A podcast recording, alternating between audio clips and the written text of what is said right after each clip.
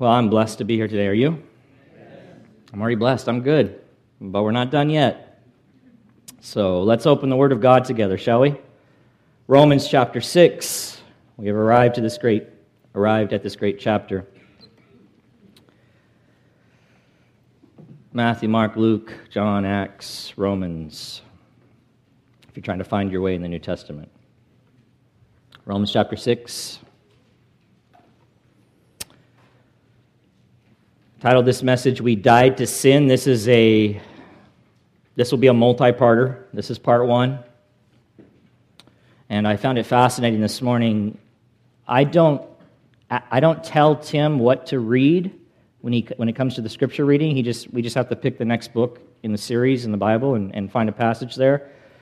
I also don't tell him what to say, but it's amazing to me, just the Spirit of God at work, because what he was talking about is exactly what we're going to be talking about this morning and the weeks to come. So you'll see a lot of similarities there.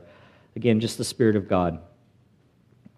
We have reached another really significant point now in the book of Romans. And before our, we, we jump into this, chapter six, I just want to take a moment and go back. I want to just quickly review where we've been, talk a little bit about where we've been, and where we are now at this point, or this part of Romans. This is a, a letter. Okay, we refer to these as letters. It was a letter that was authored by a servant of Jesus Christ. That servant's name was Paul, the Apostle Paul. It was written to Gentile and Jewish Christians. And that becomes important as we work through the book. We've talked about this before, but in the ancient world, the world was primarily divided up between two people groups, Jews and everyone who was not a Jew, Gentiles. So it was written to both, and Paul emphasizes that fact throughout the book and addresses Jews and Gentiles both in this book. They were Christians. They were those who had become uh, believers and followers of Jesus Christ, those who, like Paul, were trusting in Christ alone for their salvation. I want to remind you also, I said this many, many months ago now, I think, that Romans is considered by many, by most even, to be one of the greatest books or letters of the New Testament. Some even say the entire Bible. And why do they say that? They say that because in Romans, it contains the gospel of God in its fullest. You know that gospel we sing about every morning? It's right here, in all of its wonder and glory, in the book of Romans. It is the most complete explanation of the good news. It is the news about how God has rescued sinners from their sin, of what God has done to save them not only from the penalty of sin, but the power of sin as well. One Bible scholar commenting on the book of Romans, and I, I shared this with you sometime before, but I want to share it to you, with you again. He puts it this way when he's describing the book's, book of Romans. He says this, "Its message is that human beings are born in sin and slavery, but that Jesus Christ came to set us free. For here is unfolded the good news of freedom." Freedom. What kind of freedom? Freedom from the holy wrath of God upon all ungodliness. Our ungodliness. Freedom from alienation into reconciliation. Beloved, as sinners, we were alienated from God, separated from God, enemies of God. And through Christ, we have been reconciled to Him. We have become His friends, His very children. Freedom from the condemnation of God's law. Freedom from the fear of death. The Christian no longer has to fear death, for death will bring them right into the presence of their Lord and Savior. Freedom from ethnic conflict in the family of God. What is that about? Listen, we'll get to this later. There was an ethnic conflict among Jews and Gentiles. They had grown up hating one another, centuries of being enemies, despising one another. And now, in Christ, they were brought together. And you'll see in Romans how Paul will make these arguments that that uniting power of Christ should conquer all these other things that had previously separated them. Hey, look, that, that still works with us. Look around you. We got people from every kind of background, every culture, race, right? Maybe not everyone, but multiple ones are represented here, right? How is it that we can come together and live together in harmony? How is that? It is through the power of Christ. And finally, freedom to give ourselves. Freedom now to give ourselves to the loving service of God and others. That's what we have been free to do in Christ, okay? Now, this amazing letter that unfolds the gospel to us, it opens, now I'm just reviewing the outline.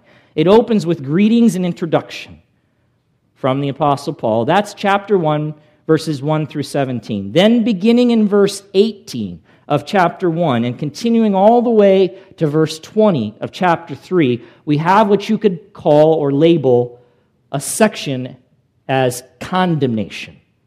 Condemnation. So we have introduction and greeting. Then Paul gives us condemnation. That is, according to God's word, all of humanity, beloved, all of humanity is unrighteous before God. Do you remember this? How we've talked about this, those of you who've been with us? And therefore, because of that, all without exception, both Jew and Gentile, right? That would have been shocking to the Jews. They thought they were, many of them thought they were righteous before God. And Paul has news for them. No, no one, including you Jewish people. Nobody is righteous before God.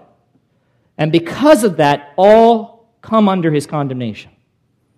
Listen, to be acceptable to a perfectly righteous God who thoroughly hates and despises sin, we need perfect righteousness. But sinners utterly lack it, and they cannot obtain it through any effort of their own. They can't earn it, and they can't make some sacrifice to get it. So consequently, all of humanity, all of those outside of Christ, all of those not trusting in Christ are condemned before God. That's the first part of Romans. Then the next part of Romans, beginning in chapter three, verse twenty-one, extending all the way to the end of chapter five that we just finished, you could title that entire section, Justification. Justification. And I'm doing this for you because you, you need to see where Paul is going in the book of Romans. You need to understand it. It has a purpose. When the sinner, what is justification? When the sinner turns to the Lord Jesus Christ and places their faith in him, when they trust in Christ alone for their salvation, when they are united with him, with Christ, placed into Christ through faith, at that very moment, beloved, they are permanently justified before God. Justified before God. They are at once, at that time, declared and considered by God to be righteous in his eyes. They are freely given, listen, this is all review. They are freely given a righteous status by God that remains theirs for a few months, until they blow it again? Forever. Forever. And this happens not because of anything they have done or even will do, but because of what Jesus Christ has already done on their behalf through his life, death, and resurrection. See, the, the sinner obtains peace with God through the Lord Jesus Christ because in Christ, beloved, the sinner is completely forgiven, right? Their guilt is entirely removed. And Christ's perfect righteousness is credited to them. That's justification. So the gospel of God, the true gospel, unlike all the other religions of the world, I've said this before, I'm going to say it again. The gospel is not about us making ourselves right with God or doing something to earn or even try to contribute to our salvation. That is not the true gospel. That is a false gospel. That is a gospel of the religions of the world in one way or another. They try to do that. but rather the true gospel is about us completely and continually trusting in what Jesus Christ has done, putting our confidence in what He alone, beloved, has accomplished on our behalf. That's the gospel. Now, you ready? We're at chapter six. Beginning in chapter six and extending all the way through chapter eight, you have what you could call or label sanctification. Sanctification. How many of you have heard that before? How many of you would be willing to come up here and just explain quickly to us what it is? Okay, excellent. Seeing you want to come on? I'm, I'm not going to do that. Okay, so listen. It's important to understand the book, to understand the letter. Condemnation, that's what Paul begins with. He gives us the bad news.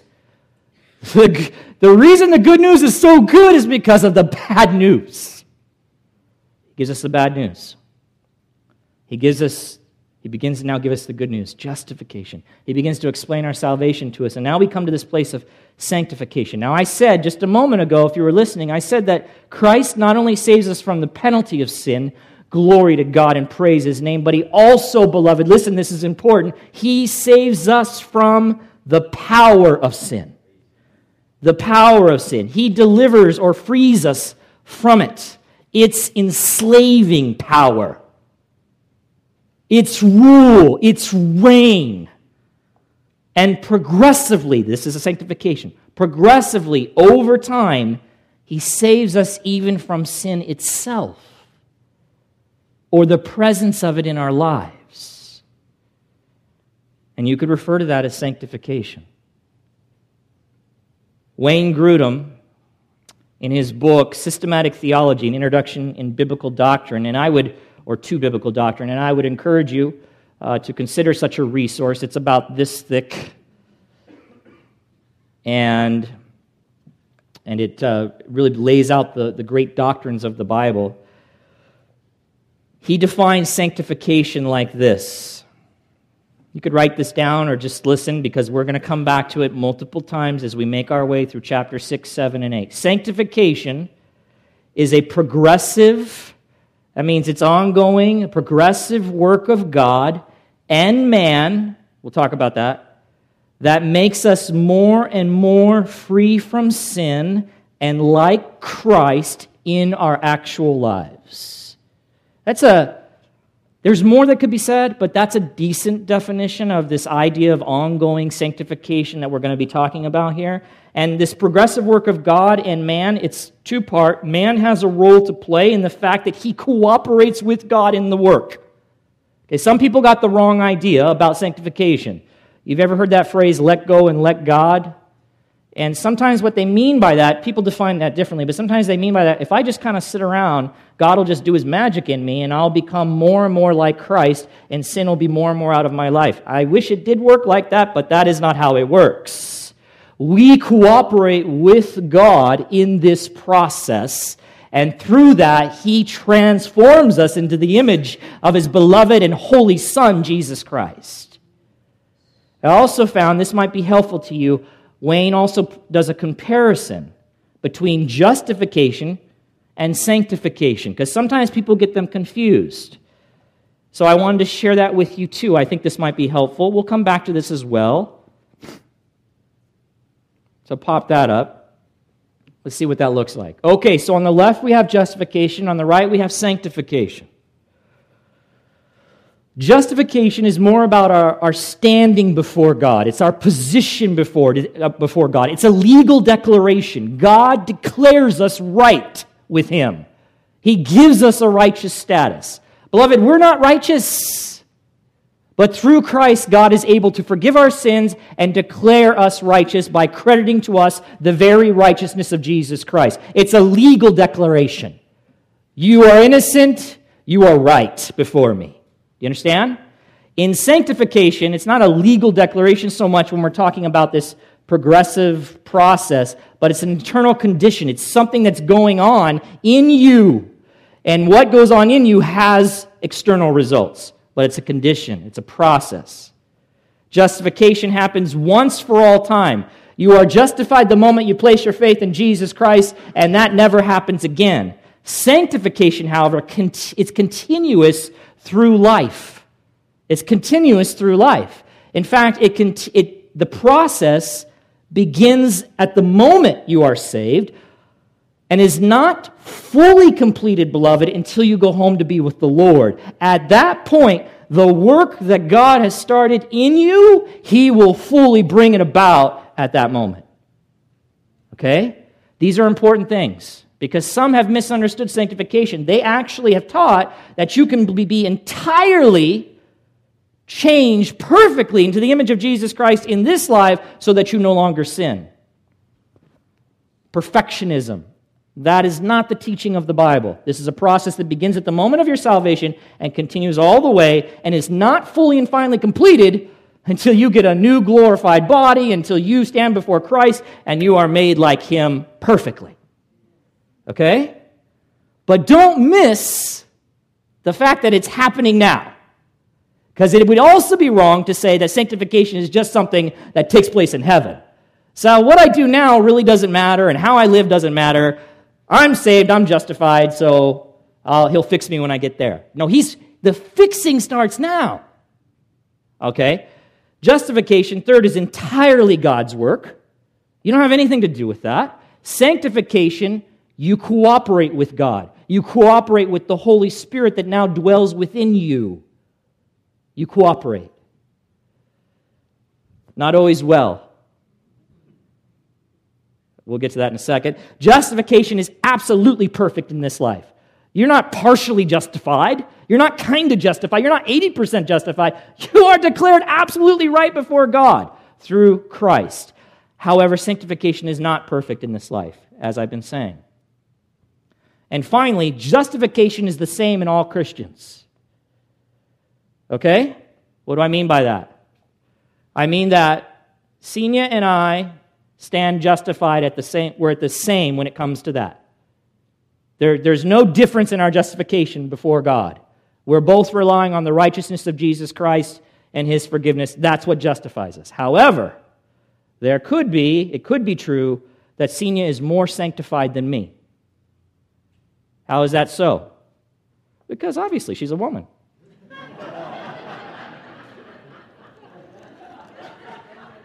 Mildred, you're welcome. Um, that's not exactly right, guys, but this process, if she's been at it longer, if she's been more cooperative with the Lord, then yes, it could be greater in her, her process of sanctification. Now, that doesn't give her a reason to go around boasting or anything like that. All she gets to say is, wow, look at the, the grace of God in my life, and I've just been at it a little bit longer than you, Jeremy. You understand? Yes, because she's a little slightly older. Now, what did I want to say? There's, there's a lot more I could say about this, certainly. We could talk more about justification, but I want to move on. But I do want to say something up front. By the way, I got to tell you right now, don't think we're getting through the outline or anything. We're not. We're not, and, and that's intentional. I'll just, I, I set it up this way. It's not like I'm running out of time. I set it up this way. This is a very important point. In fact, next week I'll send out an alert to tell anybody who missed, please listen to today's message before we get to next week. This is very, this is a very, every chapter of Romans is important, but this is very critical for the health and holiness of the Church of Jesus Christ. So I'm slowing it down. I want to say something else up front. I, I think it's important that we really get this topic of sanctification. A lot of people will talk about justification or the, the ideas of justification. They may not use that word, but they talk about it. But sanctification is just as important. And we'll see that as we continue to make our way through Romans. But here's an idea I want you to understand.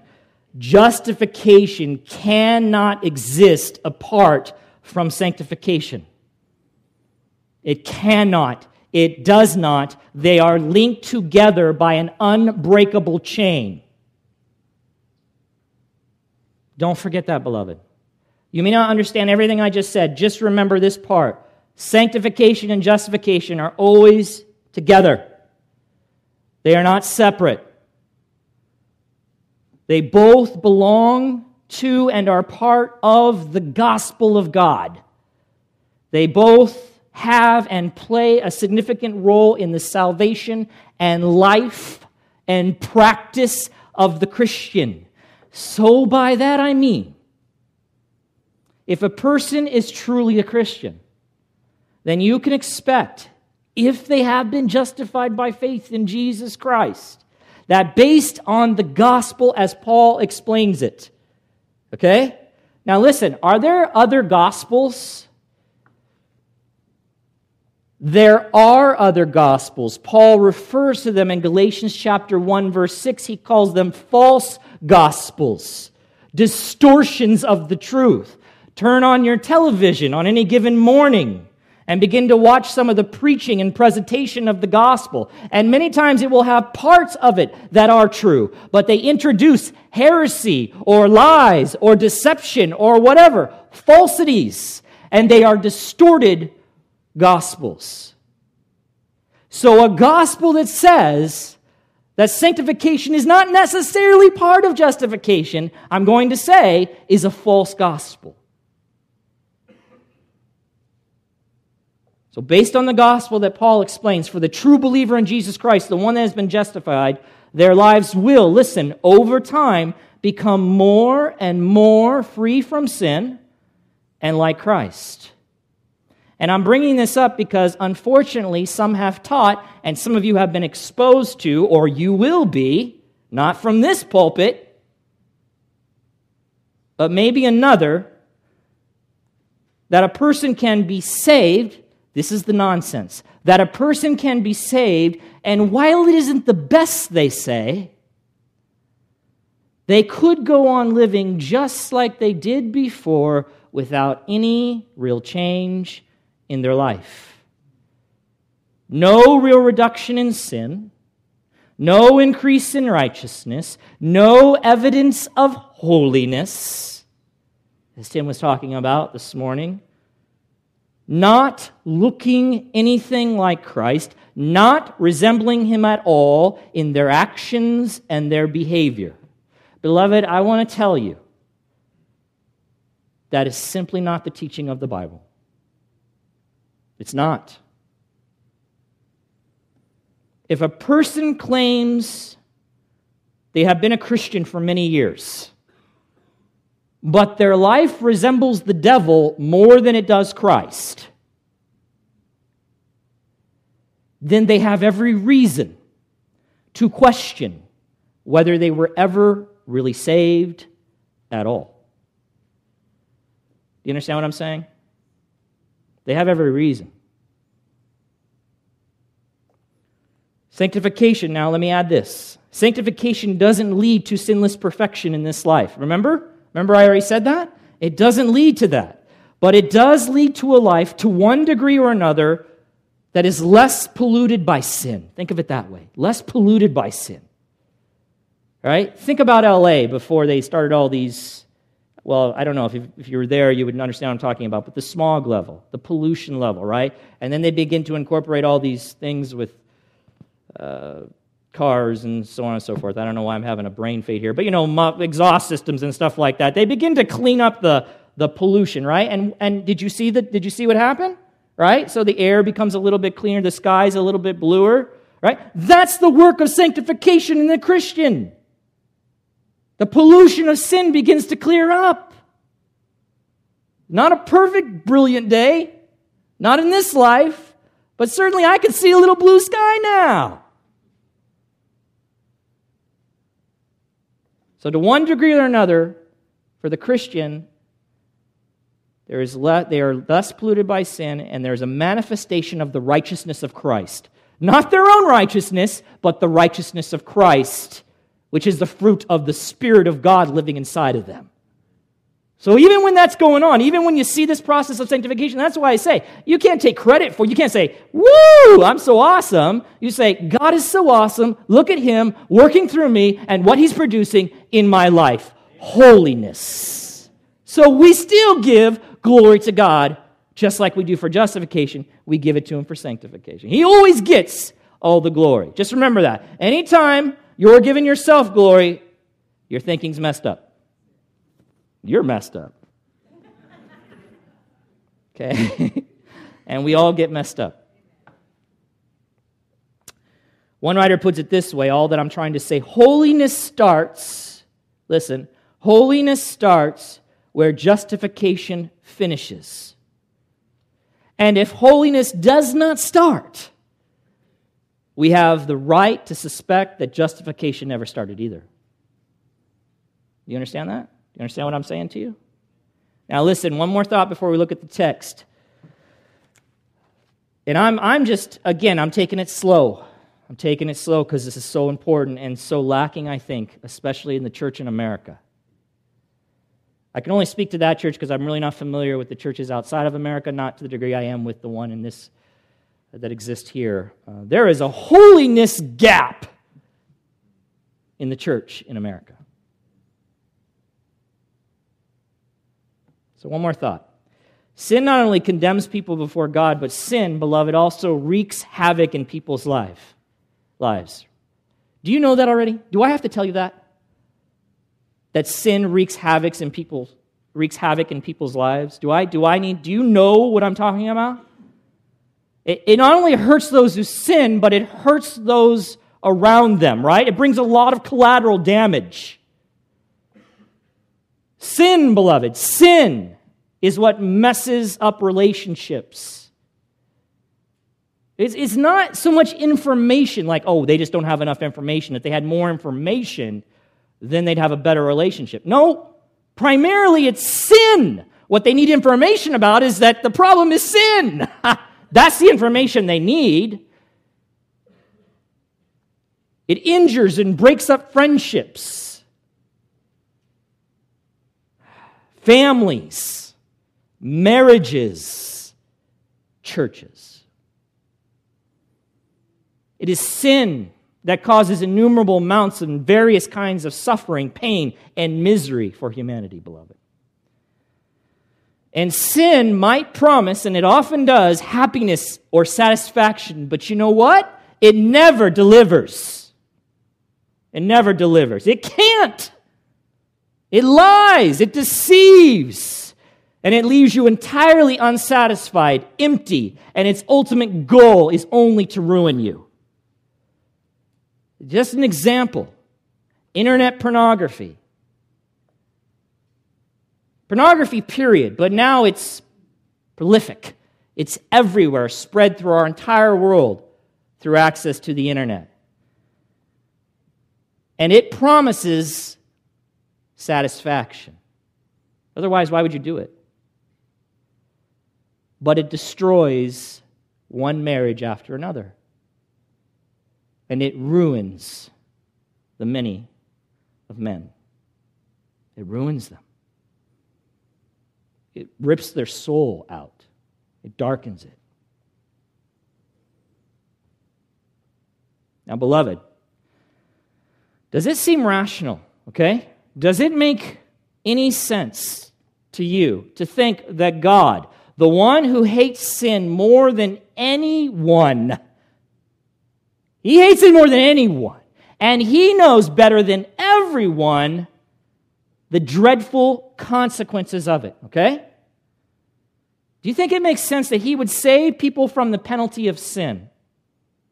Save them from his condemnation. Save them from his wrath against sin, but then leave them under the power of sin. Leave them still enslaved to it so that they couldn't escape it, so that their lives would be increasingly polluted by it and they would be ruined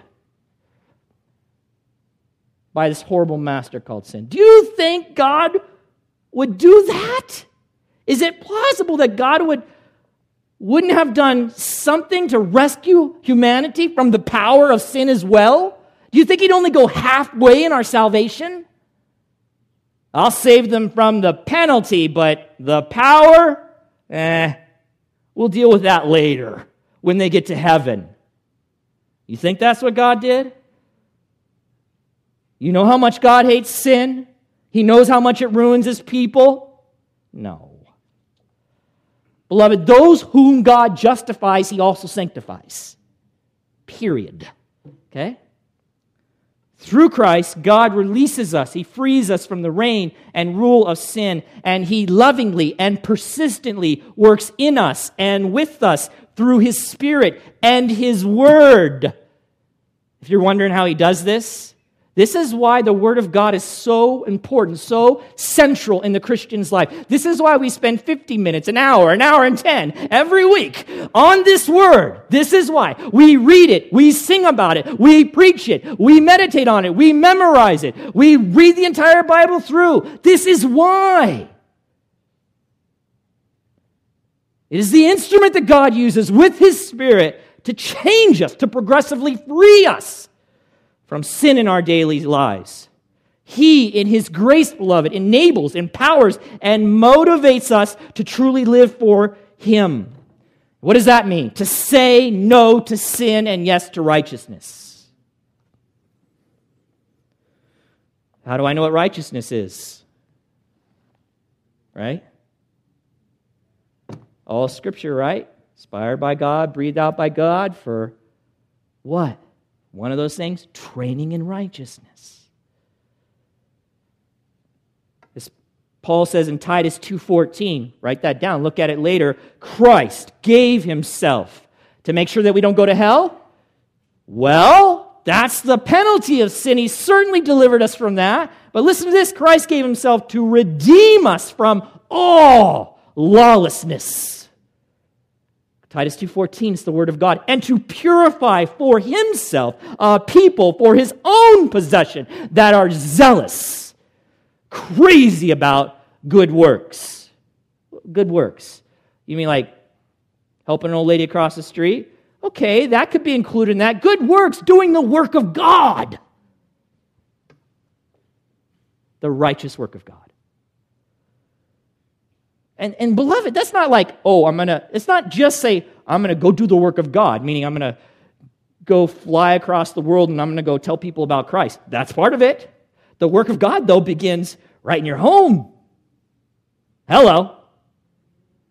That's a good place for the work of God to start. How about right in your heart? How about in your own life? Okay. Now, now we can read the text.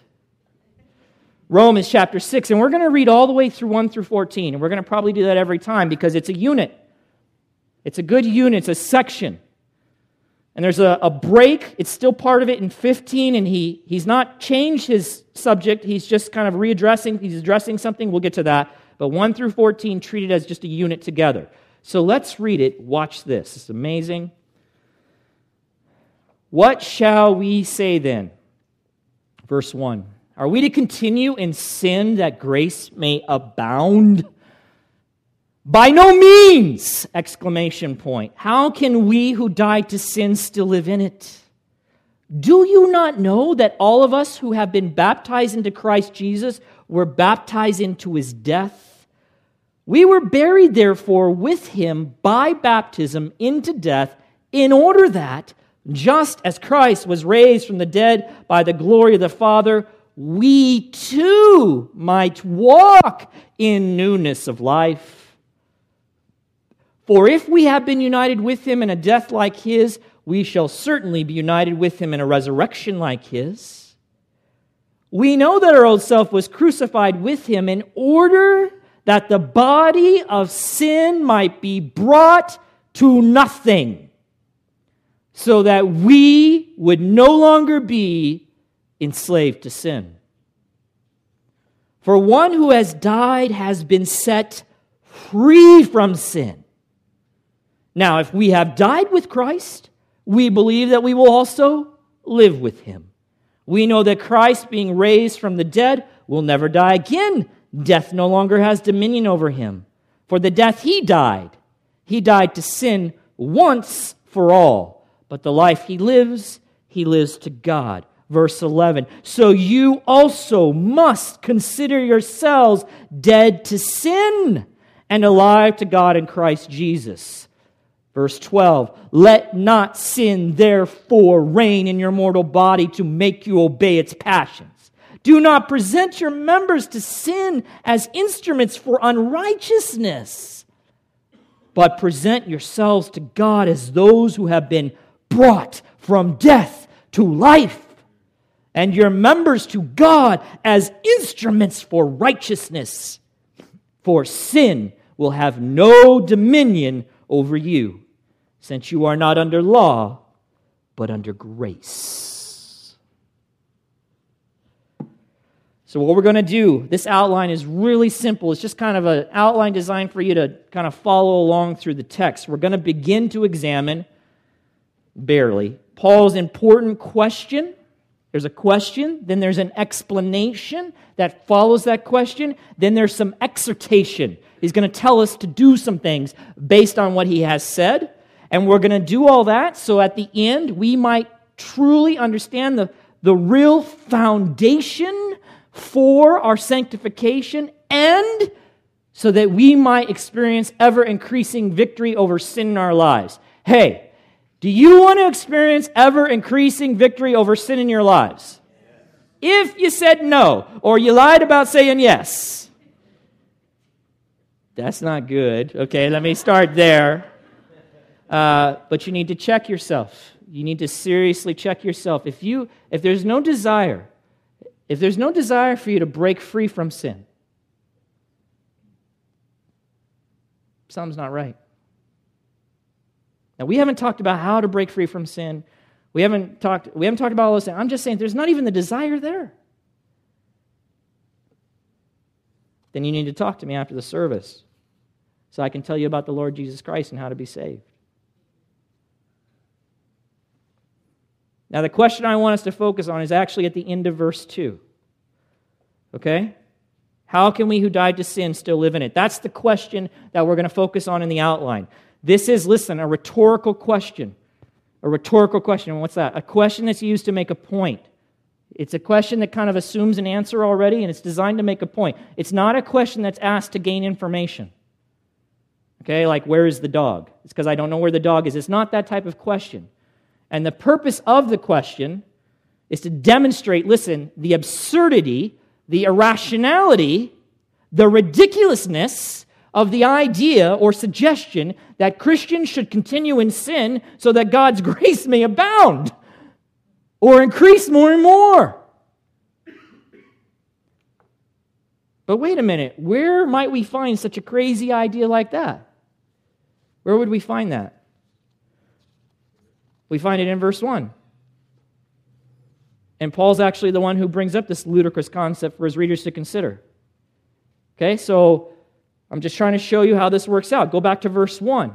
We're going to focus on the question in verse two, but why is Paul asking that question? Because of what he said in verse one.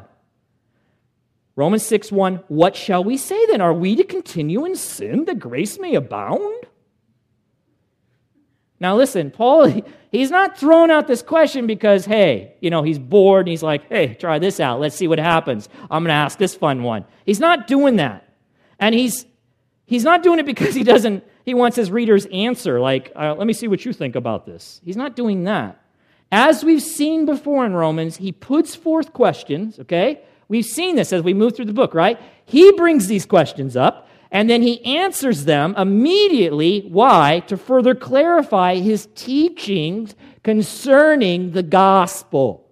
He wants to clarify. He wants to make them clear. He wants to make sure there's no misunderstanding about something he has just recently said. So he'll ask a question, and then he answers it. This is how he, he deals with it. It's also possible, beloved, it's also possible that some of these questions or things that he asks are actually questions or concerns or objections that he has already heard when he presented the gospel in other places.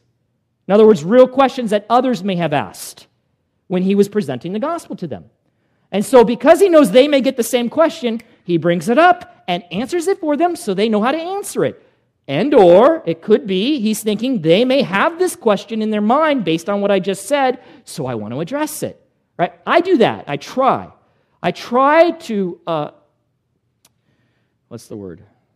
And thank you, anticipate. Anticipate what you guys might be thinking based on what I'm saying. Like, wow, he's incredible. I have no idea what he's talking about, you know, those kind of things. And so it's one or the other and in between. So I, okay, so I, they have no idea what I'm talking about. So I try to like bring up questions that might be in your mind and answer them. I'll do that. Paul does it. He's a master at it. I'm not great at it. He's a master.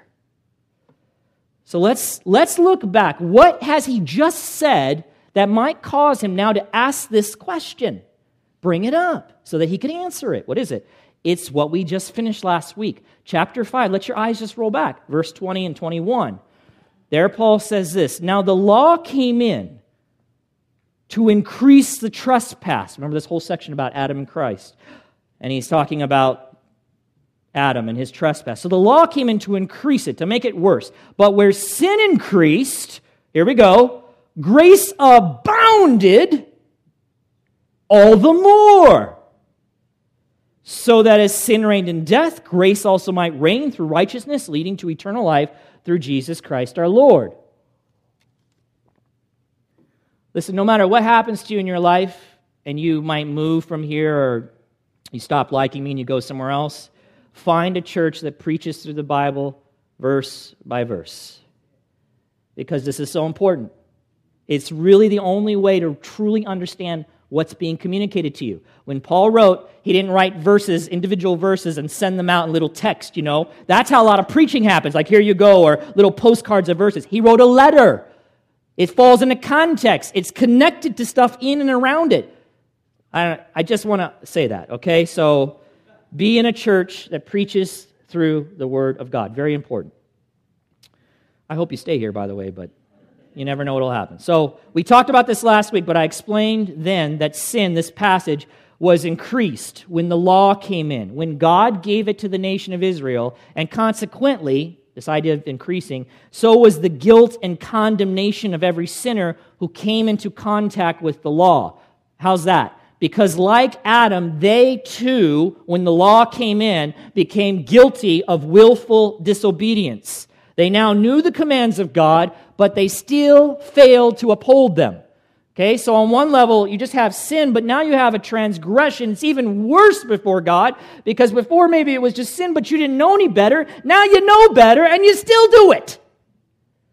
So the law came in to actually increase the trespass, make it even worse.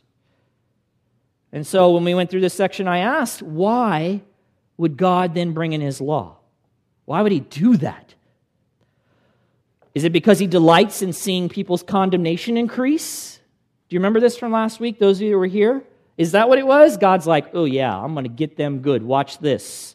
I'm going to lay down my law. I know they're messed up and unrighteous, and they're going to They're not going to be able to uphold it. And all that's going to do is just bring greater condemnation.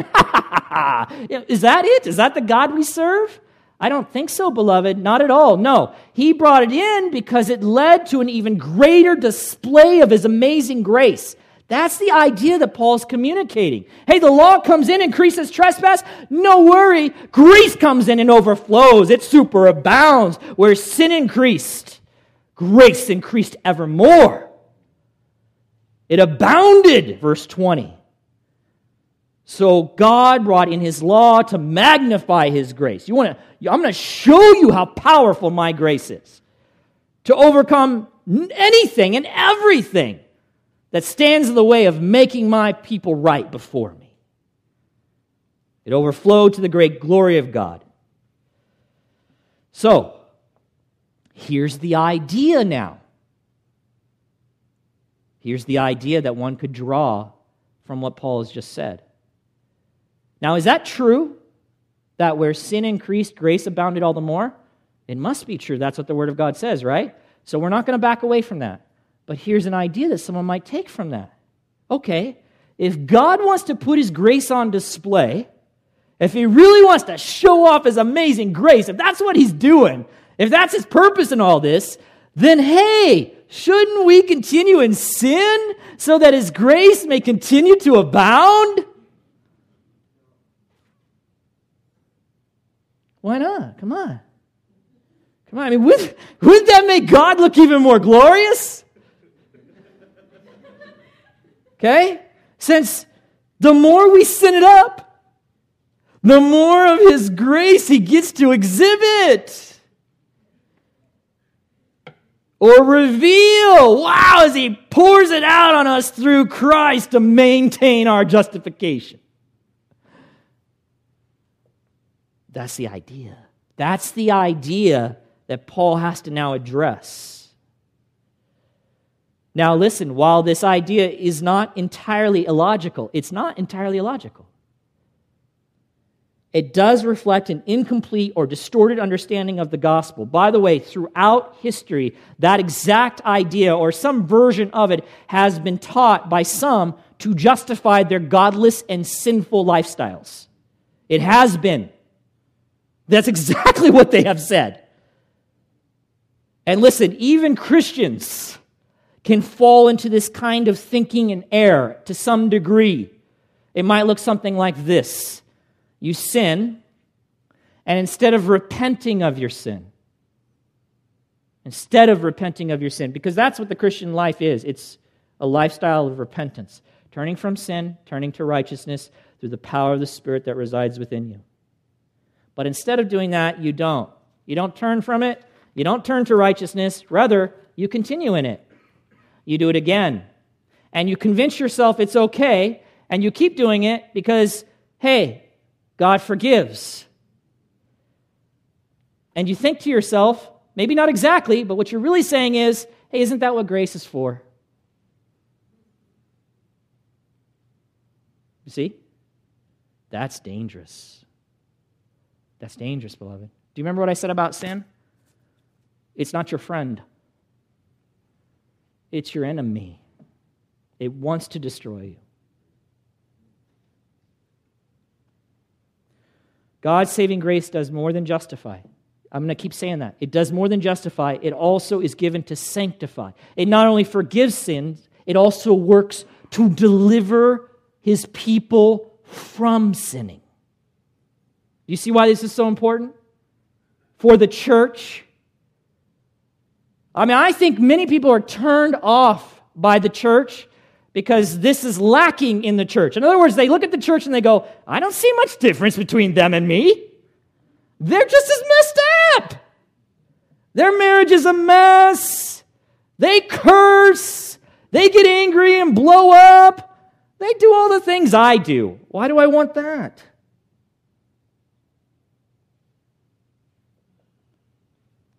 So how does Paul answer this question he raises in verse one of Romans six? He says this. Wow, we're out of time. What shall we say then? Are we to continue in sin that grace may abound? And he says, give me a few more minutes, by no means, by no means, right? How can we who died to sin still live in it? What is Paul's first response to that question that he brought up based on what he just said at the end of chapter five, right? By no means, okay? It, it, it's also translated in other Bible passages, may it never be, or certainly not, or not at all. Absolutely not. I mean, it's, it's the strongest way to say no, okay, in the Greek. The point is the idea is absolutely unthinkable. That's the idea. This is unthinkable. It should be utterly rejected. Continue in sin that grace may abound? That's outrageous. That's the point. Okay? By no means. The old King James actually put there, God forbid. The word God's not there, but they were just trying to communicate the, the weight of the phrase. God forbid. Like, are you? That's crazy. God forbid it. And then Paul asked another question, okay? And this question now is to drive home his point. That's the purpose of the question. He just said, absolutely not. And now he asked this question. And it lays the, the groundwork for everything that follows now, verse three all the way to the end of verse fourteen. He's gonna, he's gonna, after he asks this question, in verse three, he's gonna begin to explain it more. He's gonna be able to give us detail about it, okay? And when we get to verse eleven, based on it, he's going to begin to exhort us. So you have question, explanation, exhortation. That's all. Simple outline just to kind of follow along. So after he makes, he says, by no means, he asks this question. Here it is. Look in your Bibles. What does it say? How can we who died to sin still live in it? Huh? You know, circle it, write it on a postcard, stick it in front of your face, meditate on this. How can we who died to sin still live in it? The we, by the way, are Christians, those who have been justified. Not just we generally, we, us, who have been saved. Those who have been redeemed through faith in Christ. Those who through Christ's death have been set free from the penalty and the power of sin. How then can we still live in it? So what is Paul's point in putting forth this question? It's to prove the idea that, that we should continue in sin that grace may abound must be utterly rejected. That's the point. It's the connected. He's saying, I'm going to prove to you this is crazy. Why?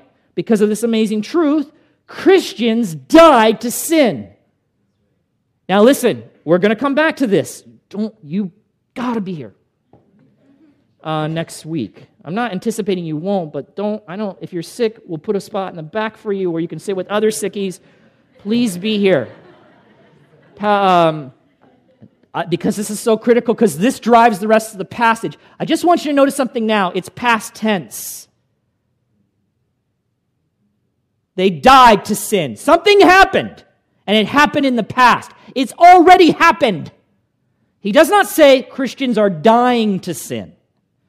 He doesn't say that. He also doesn't say that sin is dead. We'll come back to that. He doesn't say that. I wish that was true, because then I wouldn't have to deal with it anymore. No, he says something. He says we died to sin. And like I said, we'll talk about that more in the weeks to come. But right now, I want to tell you that based on this truth, this is the idea. It is inconceivable that we would continue in sin or live in a constant state of sin or sinfulness that grace may abound. It's inconceivable.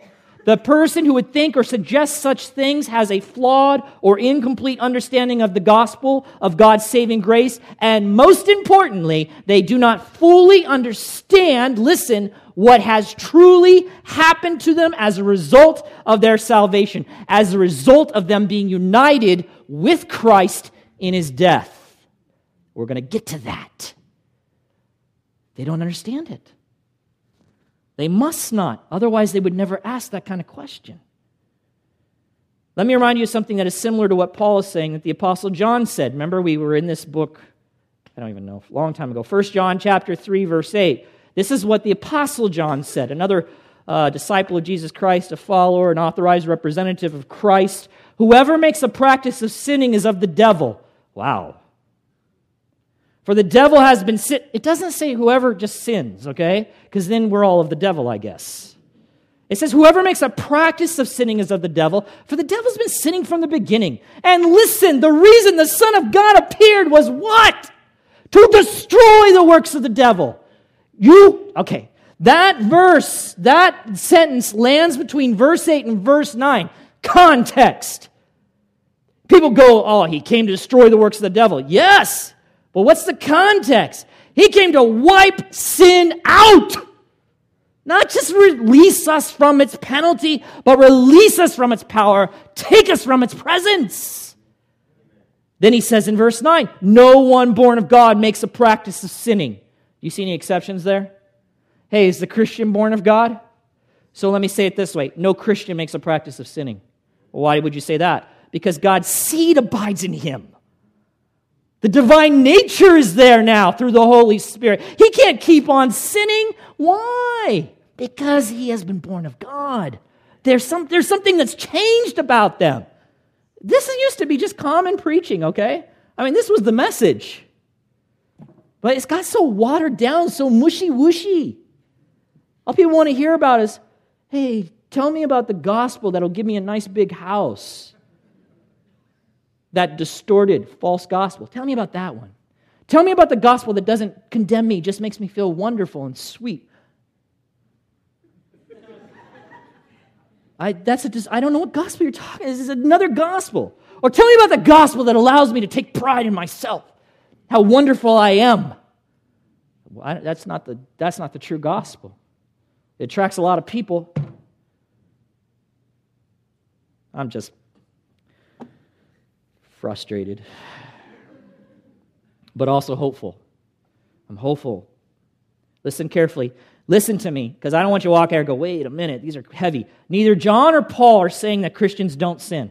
Neither one. Or that they don't struggle with sin. He's not saying that. They most certainly do. Huh? Any amens? Okay, I'm with the right crowd.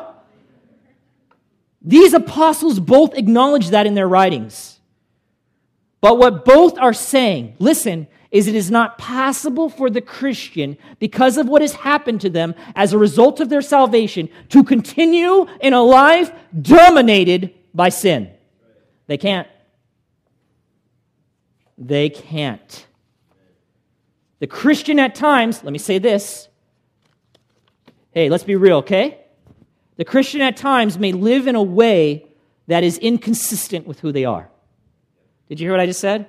They... They may live in a way that is inconsistent with who they are in Christ.